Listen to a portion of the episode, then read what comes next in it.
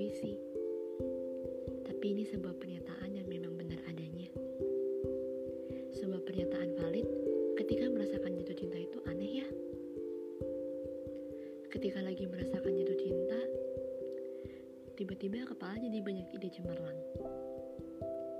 Giliran gak ngerasain jatuh cinta, malah gak punya ide mau buat apa.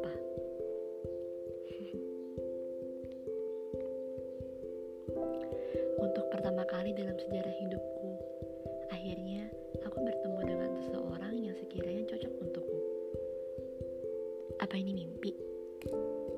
Atau ini hanya sebuah tipuan?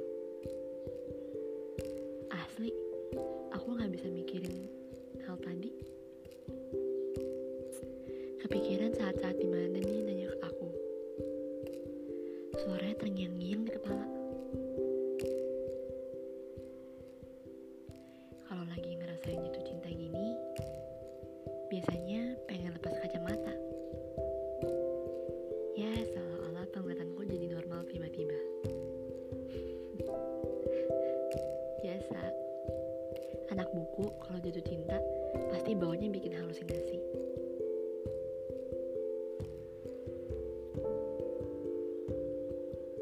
Entah kenapa, jatuh cinta pada pandangan pertama itu bikin orang mendadak jadi puitis dalam waktu hitungan detik. Pikiran seseorang juga bisa jernih dalam waktu sesaat. Jatuh cinta pada juga bikin seseorang melakukan hal yang gak biasa dilakukan. Tapi kadang ada satu hal yang membuat aku takut ketika sedang menjalani jatuh cinta. Mau gak mau kan ada masanya kita akan merasakan kehilangan. Entah dia yang gak mencintai kita sama sekali atau hal lain. Kadang terlintas di kepala. Harus siap gak siap dengan situasi yang gak sesuai dengan harapan.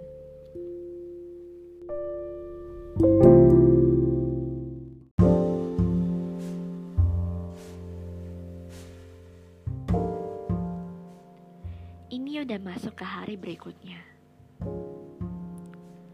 Sekarang hari Rabu. Hari ini aku mau coba untuk apply kerja di salah satu perusahaan yang letaknya nggak begitu jauh dari rumah.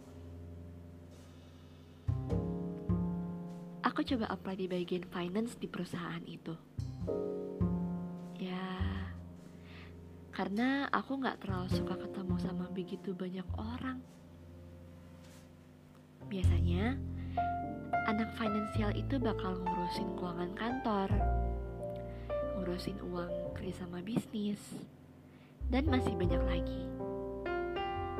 Intinya, aku nggak begitu banyak ketemu dengan orang-orang baru.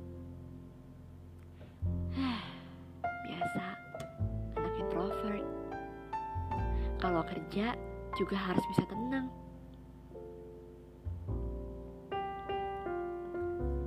Jujur, aku gugup buat nge-apply kerja.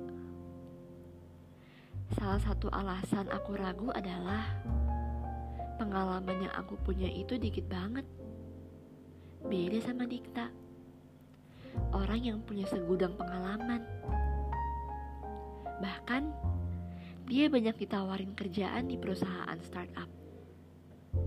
Udahlah, kadang aku merasa kalah banget dari dia. Selain ngerasa kalah, kadang aku ngerasa kalau aku gak sepantas yang dibayangin. Ya, intinya seolah aku bukan perempuan idamannya. Untungnya, di gedung tempat aku apply kerja ada coffee shop. Jadi, aku bisa sekaligus tenangin diri di sana. Sumpah, pikiran-pikiran pas lagi jatuh cinta pada pandangan pertama itu banyak banget. Mau gak mau, harus dilontarin sebelum numpuk kayak bak sampah. Bukan, bukan bak sampah. Tapi pikiran-pikiran ini malah numpuk kayak segudang email yang harus dibalas secepatnya. Daripada nanti dimarahin sama HR, kan jadi harus ngebut kerjanya.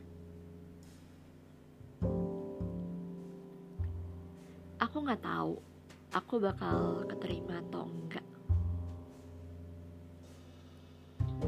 Aku pikir aku kan seorang yang kalau kerja harus di suatu tempat yang tenang dan ngerjain semuanya pelan-pelan. Um, kira-kira HR mau nerima orang-orang yang karakternya kayak aku nggak ya? Kalau Dikta yang apply, dijamin banyak banget tawarannya. Hmm, ya iyalah, dia kan orang pinter.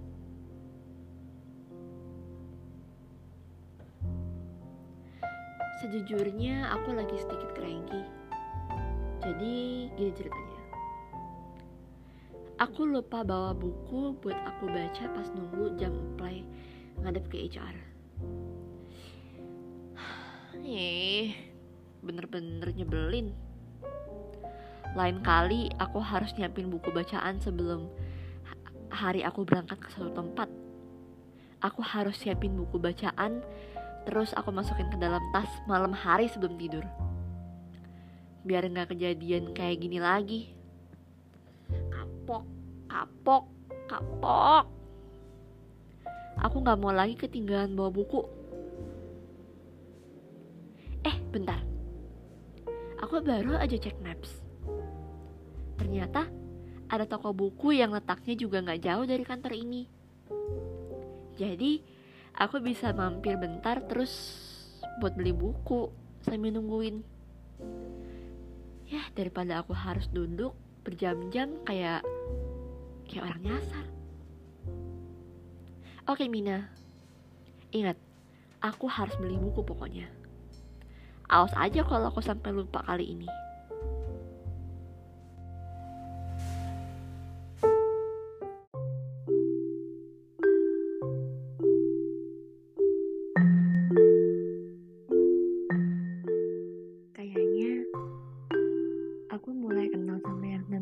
halusinasi deh. Jadi, aku lagi ada di toko buku. Aku pergi keliling karena buku yang aku mau itu letaknya lumayan jauh. Ketika lewat tangga, ada suara langkah yang gak asing lagi bagiku. Sama sekali gak asing aku kenal atau siapa? Eh tunggu tunggu tunggu. Bukan bukan bukan bukan. Gak mungkin Dikta. Bukan. Itu mustahil banget. Dikta kan lagi kerja. Gak mungkin dia ada di sini tanpa bilang ke aku. Eh tapi gimana kalau Gimana kalau beneran dia ada di sini? Gimana kalau dia emang ada dan ngeliat aku?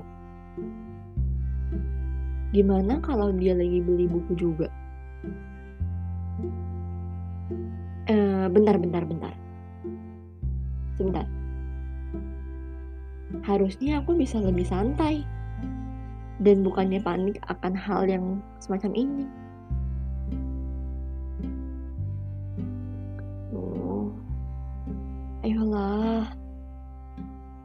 Aku harus fokus ke realita yang sedang aku jalankan saat ini.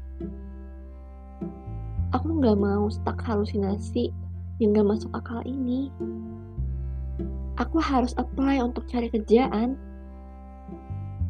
Aku harus bisa lebih baik bantu ekonomi yang aku hadapi sekarang. Kalau dipikir-pikir, aku harus mampu kayak Dikta. Dia kan berbakat. Dia kan punya banyak segudang ide yang ada di otaknya. Dia juga punya banyak koneksi ke orang. Jadi, dia pasti lebih mentingin pekerjaannya ketimbang makan siang dan luangin waktu buatku. Bener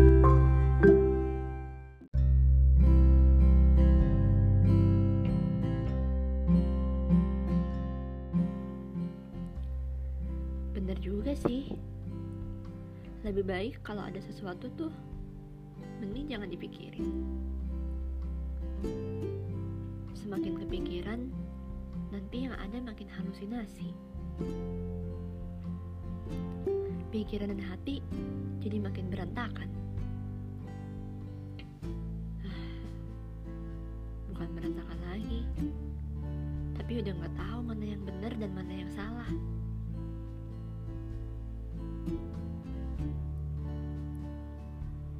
Pikiran tentang dikta itu tiba-tiba muncul lagi di otak.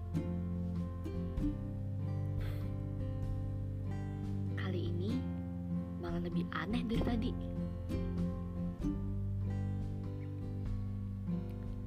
Kalau tadi aku kepikiran langkahnya, kali ini aku kepikiran wajahnya. Asli, pikiran tentang Dikta muncul terus di kepala. Tapi kalau jatuh cinta pada pandangan pertama, emangnya bakal ngerasain hal kayak gini ya? Maksudku, kayak semua pikiran tuh dikendalikan sama pikiran tentang orang itu. Wajar gak sih? Apa ini cuma sementara? Apa aku aku beneran jatuh cinta? Dih, amit-amit banget kalau aku jatuh cinta sama seseorang yang baru pertama kali aku kenal beneran amin-amin ih kalau aku sampai beneran ada rasa sama dia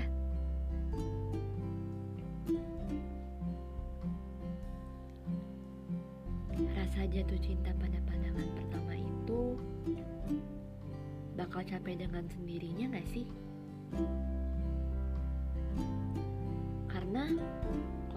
Kalau keterusan mikirin itu bakal bikin kepala mau meledak aja. Pusing mikirin jatuh cinta kayak gini. Mana namanya muncul terus lagi di kepala. Wah, kapan sih rasanya selesai? Dikta kamu tanggung jawab karena udah buat aku luluh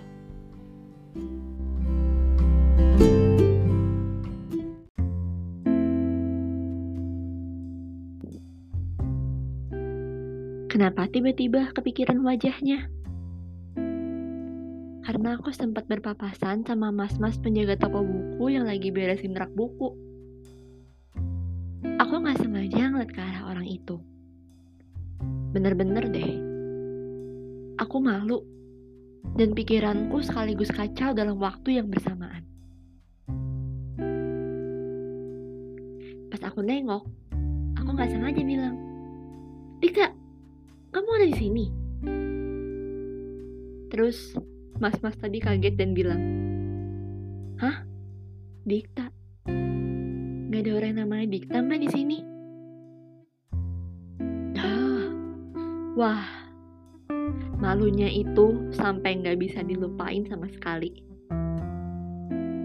Bisa dibilang itu jadi pengalaman terburuk aku ketika mampir ke toko buku.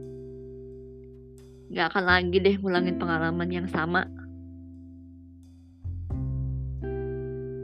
Yang lebih malu-maluin lagi adalah semua orang yang ada di toko buku itu memperhatikan pandangannya ke aku. Mereka memandang sambil bengong. Nggak tahu sih bengong apaan, tapi tapi mereka pasti lagi ngetawain kejadian ini. Ih, sumpah malu-maluin banget. Ogah kalau ada kejadian kayak gini lagi. Bahkan mereka cuma senyum-senyum pas lagi bayar beli buku. Asli, rasanya pengen ngurungin diri aja. Seketika tukang kasir itu nanya, Mbak cari orang yang namanya Dikta. Uh, bener-bener deh.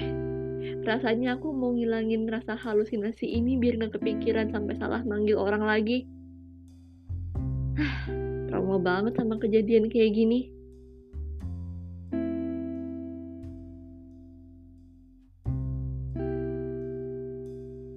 Pas aku pesen ojek online buat balik ke kantor tempat aku apply kerja itu aja rasanya udah nggak mood sama sekali Gak lama, si abangnya nanya, Kenapa mbak? Kenapa mukanya cemberut gitu? Terus aku jawab, Gak mau, nanti masih ikutin ketawa lagi. Dan masnya bilang, kalau kejadian memalukan ya saya nggak akan ketawa mbak. Iya juga sih, tapi kejadiannya bikin trauma.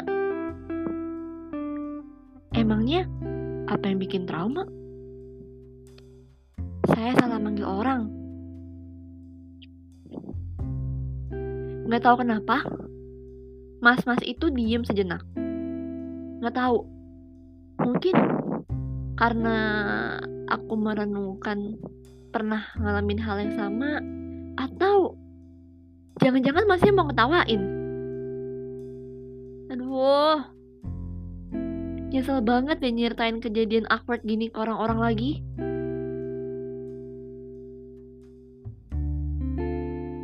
Ternyata ekspektasi buat diketawain itu nggak ada sama sekali.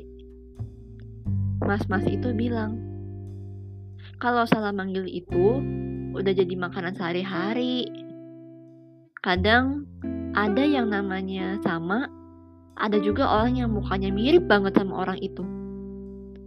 Aduh, jadi agak lega deh rasanya pas tahu itu. Tapi kejadian memalukan itu muncul lagi di kepala pas mau interview kerja. Jadi kayak, ih amit-amit kalau kejadian kayak gini keulang lagi pas lagi interview. Ih, kapok deh ngalamin kejadian kayak gini lagi.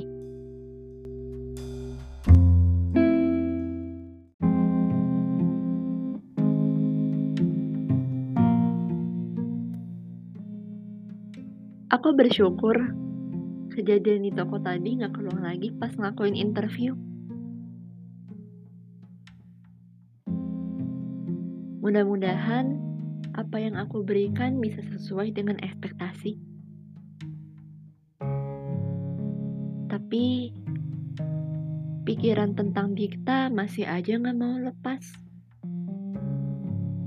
Kalau lagi mikirin Dikta, biasanya ini rasanya kayak kayak orang gila. Beneran. Tiap kepikiran, pasti suka senyum-senyum sendiri. Aneh kan? Tapi amit-amit sih kalau misalkan aku jatuh cinta sama dia. Ya, aneh aja rasanya kalau jatuh cinta sama orang yang baru kenal untuk pertama kali. Apalagi baru kenal beberapa hari. Tapi kepikiran juga, gimana jadinya kalau dia beneran ada di toko buku tadi?